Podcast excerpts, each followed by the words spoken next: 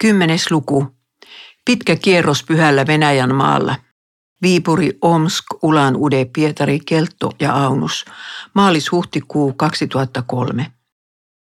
6.3.2003 Espoo, Viipuri. Laskeistiistaina en tosiaankaan ehtinyt laskea mäkeä. Tuhat asiaa oli hoidettava ennen lähtöäni kuukauden kestävälle Venäjän kierrokselle, joka alkaa Viipurista, jatkuu sieltä Siperian Omskiin ja Ulan Udeen ja taas takaisin Pietarin Kelttoon ja Aunukseen. Etsin tavaroita, monisteita, kirjoja, lahjoja, eväitä ja ties mitä tilpehööriä. Lähettelin sähköposteja ja tekstiviestejä sinne tänne. Koitin saada laukkuihini mahtumaan myös jotain avustustavaraa Venäjän köyhille. Huhkin iltakymmeneen. Matti sai viime tipassa tehdyksi CDn venäjäksi tulkituista puheistani. Olkoon tänä paaston aikana minun paastoni se epämukavuus, joka minua Venäjällä odottaa. 6.3.2003 Viipuri. Heräsin kuudelta, join kahvit ja raahasin kolme suurta laukkuani alas portaita ja läheiselle bussipysäkille. Näin alkoi tämänkertainen matkani Venäjän maalle, monesko jo lienee. Helsingin linja-autoasemalla minua odotti opiskelijapoika Lauri, jota olin pyytänyt avukseni raahaamaan tavaroitani Allegro-junaan. Sinne selvittyäni päästin syvän helpotuksen huokauksen. Ulkona aukeni rauhallinen kevät talven aamu. Enää ei ollut muita pakottavia töitä kuin pari kirjettä, jotka oli kirjoitettava ennen vainikkalaa. Venäjän puolella tullimiehet vaativat minua avaamaan suurimman laukkuni. Se olikin helpommin sanottu kuin tehty. Ulan uden tilatut öylätit olin pakannut pieneen laatikkoon ja runsaasti maalarin teippiä päälle. Mitäs täällä on, kysyi tullimies. Leipää, vastasin viattomin silmin. Viipurissa vanha ystäväni 80-luvun lopulta Andrei oli minua vastassa. Hänen olin tutustunut Puskiinon kirkon kellarissa armon vuonna 1989. Nyt Andrei on 35-vuotias pastori ja perheen isä, naama pyöristynyt sitten viime näkemän. Andreilla on kymmentä vuotta nuorempi vaimo Nadja ja kolme pientä tytärtä, Emili kaksi ja puoli vuotta, Erika puolitoista vuotta ja Elsi yksi kuukautta. Perhe asuu suomalaisten vuonna 1939 rakentamassa kerrostalossa, jossa rakentajan kädenjälki kyllä vielä näkyy. Andrei on ostanut huoneiston edulliseen hintaan amerikkalaisilta läheteiltä, jotka olivat remontoineet ja sisustaneet sen tosi kauniiksi. Koitimme saada passiini rekisteröintileiman. Poliisiasemalla oli lounasaika menossa ja meitä kehotettiin tulemaan tunnin kuluttua uudelleen.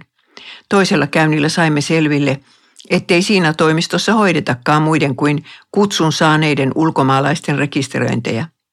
Joka on tullut matkatoimiston mandaatilla, joutuu rekisteröitymään jossain hotellissa. Soitto hotelliin paljasti, etteivät he rekisteröi muita kuin omia asiakkaitaan.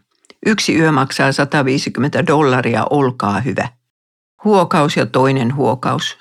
Koitin vaihtaa Venäjän vaihteen päälle ja olla hermostumatta. Olkoon koko rekisteröinti. Juttelin tuntikausia Andreen ja Nadjan kanssa. Andrei muisteli, mistä teksteistä olin pitänyt opiskelijoille ilosanomapiiriä 14 vuotta aikaisemmin ja mitä hän oli noissa piireissä oppinut.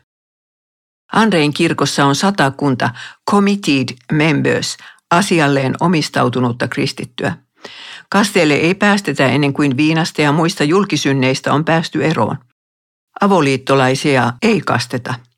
Andrei sanoo, ettei hän tunne ainuttakaan kristittyä, joka ei olisi pystynyt lopettamaan juomista kertaheitolla uskoon tultuaan.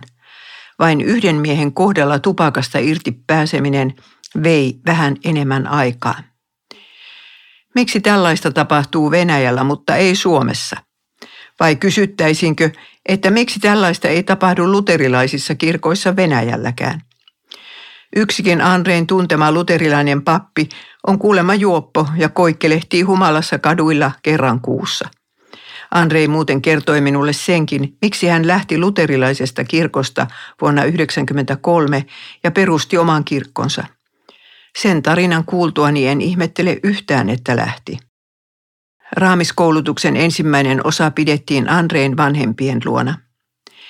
Kurssilaiset olivat motivoituneita ja pienpiireistä kiinnostuneita jo valmiiksi, joten asia meni hyvin perille. Evankeliumista ei tosin iloinut kukaan. Andreen isä on muuten juutalainen. Hän kuulemma vastusti kovasti lastensa uskoontuloa, mutta teki sitten itsekin uskon ratkaisun Kalevi Lehtisen missiossa. Ja äiti tuli perässä. Andreen isoisän elämäntarina on sen sijaan todella traaginen. Perhe asui ukrainalaisessa juutalaiskylässä, jonne valkoiset tekivät vallankumouksen aikana pogromin. Andreen isoisän isä ja äiti hakattiin kuoliaiksi lastensa silmien edessä. Täti raiskattiin, kaikki kylän asukkaat tapettiin ja kylä poltettiin. Seitsemänvuotias poika eli Andreen isoisä katseli tätä kaikkea puuhun sidottuna. Sitten tulivat punaiset ja pelastivat pojan. Hänet lähetettiin sisarensa kanssa lastenkotiin, josta hän pääsi myöhemmin opiskelemaan. Isoisästä tuli kommunisti ja kommunistina hän pysyi kuolemaansa asti. Hänen sydämensä särkyi, kun lapsen lapset kääntyivät kristityiksi. Miten sydäntä raastava tarina tämäkin. 8.3.2003 Pietarin lentokenttä. Kello 10 alkoi ilosanoma-koulutukseni toinen osa Viipurissa. Juuri kun olin päässyt teorian loppuun ja määräsin raamattupiirin alkavaksi, astui ovesta sisälle muuan puhelias nuori mies. Hän olikin sitten pilannut koko piirin. Ei ollut suostunut pitämään raamattua auki, tuntee kuulemma muutenkin sen tekstin, ja oli myös pitänyt saarnan joka kerran, kun suunsa avasi. Minä en ollut silloin paikalla, sillä me olimme Andreen kanssa kaupungilla. Huomasin, ettei torilla ollut muita turisteja kuin minä. Varas- ja ryöstökirjoittelu Suomen sanomalehdissä on tehnyt tehtävänsä. Suomalaiset eivät tule enää Viipuriin. Jossain vaiheessa sain ilokseni Anu Saarelta viestin. Muuan Annikki T. Uusheräyksen lähetti on tulossa Omskiin samalla koneella kuin minäkin. Voimme matkustaa yhdessä – Miten ihanaa. Minun ei siis tarvitse selvitä ypöyksin ummikkona Siperiaan asti. Ja parempaa seurasi. Annikki lupasi tekstiviestitse ottaa minut kyytiinsä majapaikastani lentokentälle mennessään. Andrein sisko Natasha oli miehensä Vladikin kanssa lähdössä pitämään lastenkasvatuskurssia Pietariin, joten pääsin sinne asti heidän kyydissään. Kuulin, että seurakunnan nuoret perheet kasvattavat lapsiaan jonkin amerikkalaisen systeemin mukaan. Miten se tapahtuu, se selvisi minulle automatkan aikana. Ensinnäkin vauva opetetaan alle viikon ikäisenä syömään kolmen tunnin välein. Se kuulema oppii tuollaisen rytmin helposti ja sen jälkeen äiti voikin suunnitella päivänsä kolmen tunnin jaksoissa. Isommat lapset nukkuvat päiväunet tai puuhaavat jotain sängyssään kello 15-18. Yöunet he nukkuvat 21-9. Äidille jää omaa aikaa päiväunien aikaan ja ilta yhdeksästä eteenpäin. Hän voi kutsua ystäviään kylään tai vaikkapa pitää kokouksen kotonaan. Lapsille ruvetaan jo varhaisessa vaiheessa pitämään hiljaista tuntia, lainausmerkeissä. Aloitetaan minuutista, jonka aikana lapsia ohjataan olemaan hiljaa, ikään kuin leikin varjolla. Lapset lukevat tai piirtelevät. Aikaa pidennetään vähitellen, kunnes päästään tuntiin. Kirkossa lapset sitten jaksavat istua paikoillaan ja olla metelöimättä sen kriittisen tunnin ajan. Kaikki Andreen seurakunnan 18 lapsiperhettä toimivat kuulema tällä tavalla. Sen lisäksi lapsia opetetaan olemaan kohteliaita vanhemmalle sukupolvelle. Käytössä ovat puhuttelusanat täti, setä, eno ja niin edelleen. Voin todistaa, että ainakin Andreen ja hänen sisarensa Natashan lapset ovat uskomattoman kilttejä ja kohteliaita. Saavuimme Park Popedan metroasemalle kuuden maissa. Hyvästelin Natashan ja Vladikin kiitollisena siitä, että Pietarin tuloni oli sujunut niin helposti, eikä minun ollut tarvinnut raahata laukkujani junaan. Pietari näytti entistäkin maalauksellisemmalta, koska sitä on restauroitu kaupungin 300-vuotisjuhlien kunniaksi. Vietin aikaa erään suomalaislähetin kodissa siihen asti, kunnes Annikki tuli hakemaan minua rapuun edestä ja pääsin hänen kyydissään sisämaan lentokentälle. 9.3.03 Omsk. Nousimme ilmaan tunnin myöhässä yhden maissa yöllä. Kone oli sama kuin viime vuonnakin menossa Vladivostokiin. Väsytti. Laitoimme Annikin laukun istuimen alle ja minun laukkuni välimme penkille. Istuimen selkänoja repsotti irtonaisena, joten kallistin pääni laukun päälle ja sain nukutuksi kolmisen tuntia siinä asennossa. Sitten aloimmekin jo laskeutua. Kello oli seitsemän Omskissa, kun sinne saavuimme. Vuorokaudestamme oli hävinnyt kolme tuntia. Ulkona oli 24 astetta pakkasta ja viiltävä viima. Minut vietiin kansanlähetyksen uuden lähettiparin Lilianin ja Hannun luo. Lilian on virolainen, Hannu suomalainen. Aamiaista syötyäni nukuin vielä tunnin, mutta sitten meidän pitikin jo kiirehtiä luterilaiselle kirkolle ilosanomakoulutusta pitämään. Kirkko tarkoittaa tässä kontekstissa kerrostalokaksiota. Koulutuksen oli määrä kestää kuusi tuntia, mutta minua väsytti mielettömästi jo ennen kuin se oli alkanutkaan. Näytepiiri pidettiin ristin ryöväristä. Sitten teoriaa. Seurakunnan silmää tekevät jäsenet nousivat kapinaan kuullessaan sanan kotikokous. Niin lahkolaiseksi he eivät kyllä rupea, että kokoontuisivat kodeissa. Miksi Pietarin luterilaiset eivät sitten pelkää pitää piirejä kotonaan, ihmettelin ääneen. Ajatukseni pätki. Vaivoin sain tärkeimmät asiat opetetuksi vetäjille ennen ruokailua. Seurakunnan pastori Juha Saari teki naistenpäivän kunniaksi meille lohikeittoa. En usko, että venäläiset näkevät kovin usein pappiaan esiliina edessään. Seuraavan istunnon aikana väitti enää yksi ainoa mummo, että pastorin pitämät kokoukset riittävät kyllä heille. Kaikki muut tahtoivat myös raamattupiirejä. Tyytyväisenä lopetin koulutuksen kello 17. Ehdin katsella vähän aikaa Juhan johdolla kaupunkia ennen pimeän tuloa. Omsk on miljoona kaupunki, jonka vanha keskusta on klassisen kaunis, mutta muut kaupungin osat Veneberg, blokkeja, alaviite, Veneberg on viroa ja tarkoittaa venäläisten tekemä. Sanonta viittaa huonoon laatuun. Alaviite loppu. Kävimme katsomassa myös Siperian vanhinta luterilaista kirkkorakennusta, joka on peräisin 1700-luvulta. Juhan haave on, että se saataisiin takaisin luterilaiseen käyttöön. Rukoushetki, iltapala, tekstari syntymäpäiviään juhlivalle siskolle ja sitten sänkyyn kolme huutomerkkiä. 10.3.2003 Omsk. Kirkon kaksion pienelle pöydälle oli asetettu violettiliina ja venäläinen leipä ynnä kynttilät. Juha oli pukeutunut albaan ja stoolaan. Virret olivat suomalaisia, samoin liturgia. Saarna oli hyvä, ehtoollinen vielä parempi. Sanalla sanoen, ihana Jumalan palvelus. Messun jälkeen Lilian piti ilosanomapiirin niille seurakuntalaisille, jotka eivät olleet päässeet mukaan edellisenä päivänä. Oli kuulema ollut hyvä keskustelu ja evankeliumikin oli tekstistä löytynyt. Sitten menimme yhdessä syömään, kaksi lähetti perhettä ja minä. Oli tosi kiva jutella lähettien kanssa, etenkin Juhan, sillä hän tuntee Venäjän historian ja kirkkohistorian kuin omat taskunsa. Matka jatkui ravintolasta konserttiin. Kävelin Lilianin kanssa vasta restauroituun urkusaliin, jossa muuan tyylikäs sielukas venakko lauloi venäläisiä kansanlauluja loistavan pianistin säästyksellä. Naisella oli hartioillaan suuri villainen ruusuhuivi. Muuta rekvisiittaa hän ei tarvinnutkaan. Esitys oli täydellisen nautittava. On kuin olisin saanut kurkistaa venäläiseen sieluun, etenkin kun Lilian käänsi minulle laulujen aiheet.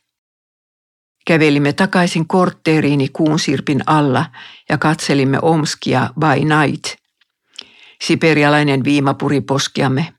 Minä olin taas köyhän baabuskan näköinen vanhassa takissani, paksu kaulahuivi pään ympärille kiedottuna, vanhat talvikengät jalassa ja lapaset käsissä. 11.3.2003 Omska.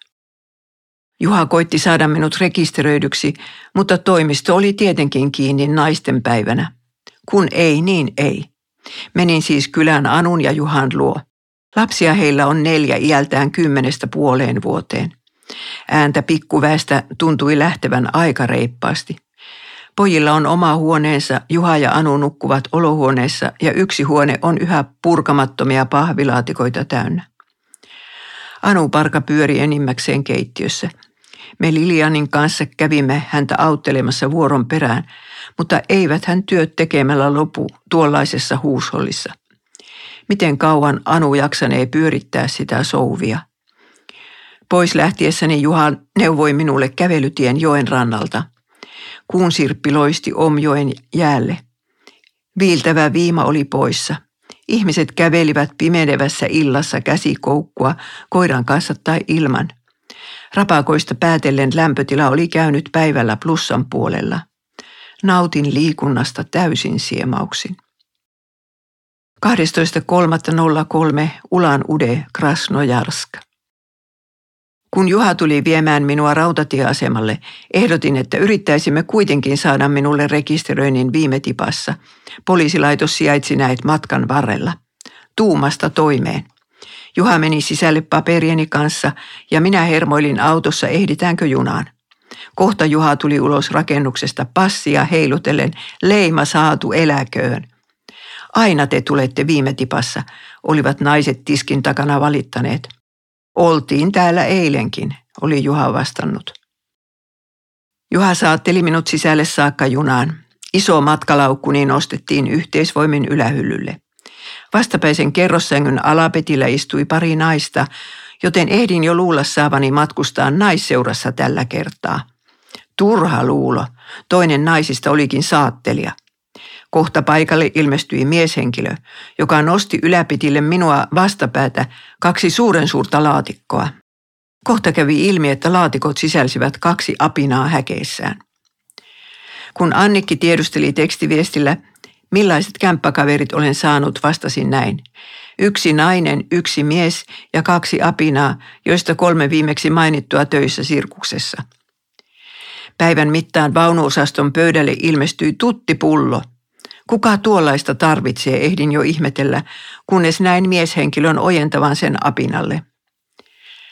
Katselin mielenkiinnon vallassa maisemia, jotka olin nähnyt viimeksi 13 vuotta aikaisemmin. Junan ikkunat olivat vain kovin likaiset. Ulkona maa oli tasaista kuin lauta ja kasvoi koivuja, koivuja, koivuja ja vielä kerran koivuja. Koivuja suon reunassa, koivuja luonnon niityillä, koivuja joen rannassa – Välistä vilahti ohitsemme jokin surkea siperialaiskyläkin sata vuotta vanhoine taloineen, joiden pari alinta hirsikertaa oli painunut maan alle. Kivijalkaa kun ei ole, koskapa ei ole kiviäkään. Ja sitten ne kaupungit. Nekin olivat surkeassa jamassa, täynnä romahtaneita tai romahtamaisillaan olevia taloja. En tuntenut nimeltä muita kuin Novosibirskin, jonne saavuimme illalla auringon laskeessa – sitä ennen juna oli kulkenut pitkää siltaa pitkin Objoen yli. Luin koko päivän mielenkiintoista kirjaa ja jatkoin lukemista vielä taskulampun valossakin, kun vaunuosastoni ihmiset ja apinat jo nukkuivat. Apinat käyttäytyivät onneksi siivosti. Enemmän minua häiritsi ystävällisen maatuskan kuorsaus vastapäiseltä petiltä. 13.3.03 Krasnojarsk, Irkutsk. Aamulla heräsimme Krasnojarskissa, jonka läpi virtaa Jeniseijoki. Taivasta ei tuossa kaupungissa näkynyt ollenkaan saasteen läpi. Siinä suhteessa ei mikään ole muuttunut 13 vuodessa. Terästehtaat ovat ilmeisesti yhä ilman suodattimia. Vessaa pidettiin lukittuna tunnin ajan kaupungin kohdalla. Me matkustajat jonotimme kärsimättöminä sinne pääsyä.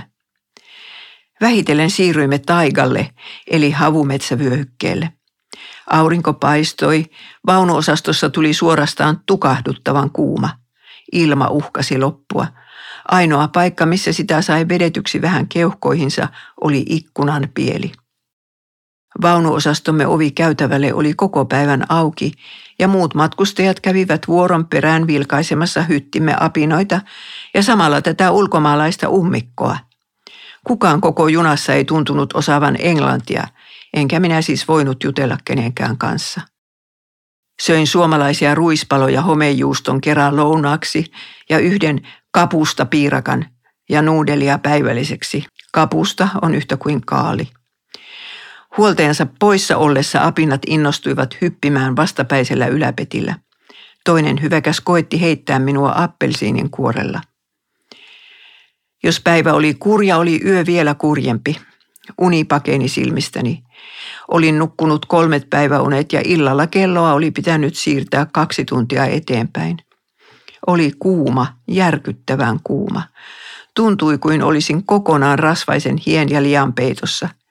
Kääntelehdin ja vääntelehdin kapealla vuoteellani karhean filtin alla tunnista toiseen. Irkutskiin saavuttiin minun laskujeni mukaan kaksi tuntia myöhässä kello 2.30. Siellä nousi ystävällinen maatuska junasta pois. Nyt olemme siis hytissä neljästään. Yksi mies, kaksi apinaa ja minä. 14.3.03 Irkutsk, Ulan Ude. Baikal levisi yhä silmän kantamattomana valkoisena kenttänä junan toisella puolen, kun heräsin.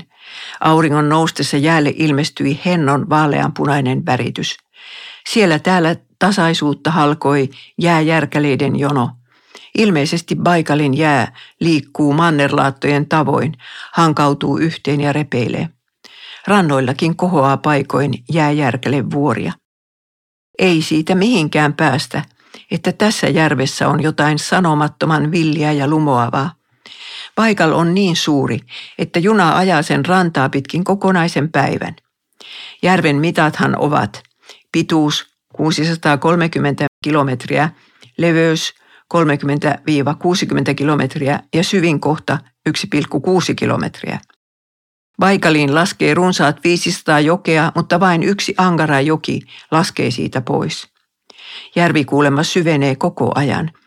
Jos maailmalla olisi miljardien vuosien tulevaisuus edessään, kasvattaisi Baikal pituutta jäämereen asti. Asutus tämän maailman mahtavimman järven rannalla on surkean köyhää. Luonnon ja ihmisasutusten kontrasti on järkyttävän suuri. Monta savua ei ränsistyneiden kylien piipuista enää nouse. Kyllä Siperia on yhtä kurjuuden merta laidasta laitaan. Silti meitä vastaan tulee vähän väliä kivihiililastissa olevia tavarajunia. Luulisi noista luonnonvaroista riittävän hyvinvointia tavalliselle kansallekin. Ulan udessa jäimme junasta pois kaikki neljä. Tekisi mieleni mennä sirkukseen katsomaan, millaisia temppuja hyttitoverini osaavat tehdä. Asemalla minua olivat vastassa Eero, Anitta ja Hans. Viimeksi mainittu suoraan lentokentältä. Alaviite. Eero oli Opkon lähettämä opiskelijatyön tiimiläinen, Anitta Kylväjän lähetti ja Hans vanha ystäväni itäsaksalainen pappi ja opiskelijatyöntekijä. Hänet olin tavannut viimeksi kaksi vuotta aikaisemmin samaisessa Ulan Udessa ja sen jälkeen pari kertaa Saksassa, jonne minut oli kutsuttu ilosanomakoulutusta pitämään. Alaviite loppu. Tervehdimme toisiamme lämpimästi. Sitten matkustimme taksilla Opkon tiimiläisten asunnolle. Kun taksikuski kuuli Hansin mainitsevan jotain Magadanin matkastaan, puuttui hän puheeseen ja kertoi olleensa kolymassa pakkotyössä kymmenen vuotta – Hans tietysti kaivoi heti laukustaan uuden testamentin venäjän kielellä ja antoi sen kuskillemme. Minä sain oman huoneen tyttöjen huoneistossa. Tytöt Jenni ja Ulla olivat kantaneet omat sänkynsä olohuoneeseen. Hekin ovat Opkon opiskelijatiimiläisiä. Hans puolestaan majoittui ylempään kerrokseen Eeron kämppään, jossa asustaa lisäksi joku tsingis – Saapuessani tyttöjen asunnolle Jenni ja Ulla olivat vielä kielitunnilla. Söin siis Eeron luona ja sen jälkeen kävimme Hansin kanssa kävelyllä. Illalla pidettiin opiskelu tuokio numero yksi Paavalin elämästä. Koska Hanskin oli mukana, puhuin englantia. Käsittelin Paavalin vaiheita uskoontulon asti ja sitten pidimme vielä raamattupiirin Damaskoksen tien tapahtumista. T-hetken aikaan Hansin silmät painuivat väkisinkin kiinni. Sain hänet viedyksi puoliväkisin yläkertaan, mutta en tiedä antoivatko Eero ja Tsingis hänen nukkua. Illan mittaan kirjoitin nettisivuilleni huvittavan kuvauksen junamatkastani. Yksi lukija vastasi pilkesilmäkulmassaan, toivottavasti tapaat vähemmän apinoita loppumatkallasi. 15.3.03 Ulan Ude.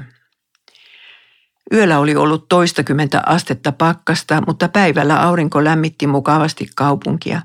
Kaduilla kahlattiin rapakoissa. Oli siperialainen kevätpäivä. Puolilta päivin läksin Eeron ja Hansin kanssa yliopistolle. Eero meni Venäjän tunnilleen, me Hansin kanssa istuimme sen sijaan yliopiston kuppilassa kahvia juoden ja jutellen. Kerroimme toisillemme opiskelijatyöstä, jota toinen meistä tekee Suomessa, toinen Saksassa. Meillä oli Eeron kanssa treffit patsaalla lainausmerkeissä kello 15.30. Patsas tarkoittaa ulan udessa valtavan suurta Leninin päätä torin reunassa. Me Hansin kanssa seisoimme kuitenkin väärän patsaan vieressä. Kun Eeroa ei näkynyt, läksi Hans etsimään häntä, mutta olikin törmännyt Leninin pään luona Saksan opiskelijoiden ryhmään ja kutsunut heidät muitta mutkitta tyttöjen kämpälle lauantai-iltapäiväksi. Illalla pidin erässä kirkossa luennon Jobin kirjasta. Huoneisto täyttyi nuorista ihmisistä. Purjaattipoika Baattor kertoi opiskelevansa Japania. Hänen suurin haaveensa on saada tutustua johonkuhun ihka oikeaan japanilaiseen. Miten hyvä se olisikaan, jos Japanin opiskelijalähetys voisi lähettää tiimin tänne Ulan Udeen. 16.3.03 Ulan Ude. Läksin Eeron kanssa sirkukseen, sillä halusin nähdä matkatoverini apinat vielä kerran. 12 näytös oli kuitenkin loppuun myyty. Eero osti itselleen lipun kolmen näytökseen, mutta minun iltapäiväni oli varattu, joten näkemättä ne matkatoverit nyt jäivät. Neljältä saapuivat tyttöjen asunnolle ne Saksan opiskelijat, jotka Hans oli sinne edellisenä päivänä kutsunut. Ei heitä tullutkaan kuin kaksi, Julia ja Arjuuna, joista jälkimmäinen on burjaattityttö. Tarkoitus oli puhua vieraittemme kanssa Saksaa. Ei siitä oikein mitään tullut, minäkin kun puhun Saksaa kovin huonosti. Lopulta puhuimme keskenämme viittä kieltä.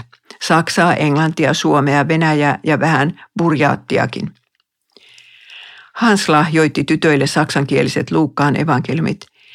Minä kehotin heitä rukoilemaan edes kerran Jeesuksen nimessä. Tytöt lupasivat tulla Suomikerhon kokoukseen kuulemaan minun esitelmääni Japanista. Tiistain raamikseen he sen sijaan eivät sanoneet pääsevänsä. Kun tytöt olivat menneet, me läksimme oopperaan katsomaan Boris Kodunovin ensi-iltaa. Anitta käänsi ohjelman Eerolle ja minulle. Täytyy sanoa, että Puskin on osannut kirjoittaa sydäntä raastavan tragedian miehestä, joka rikkoo vallanhimossaan ihmisyyttä vastaan.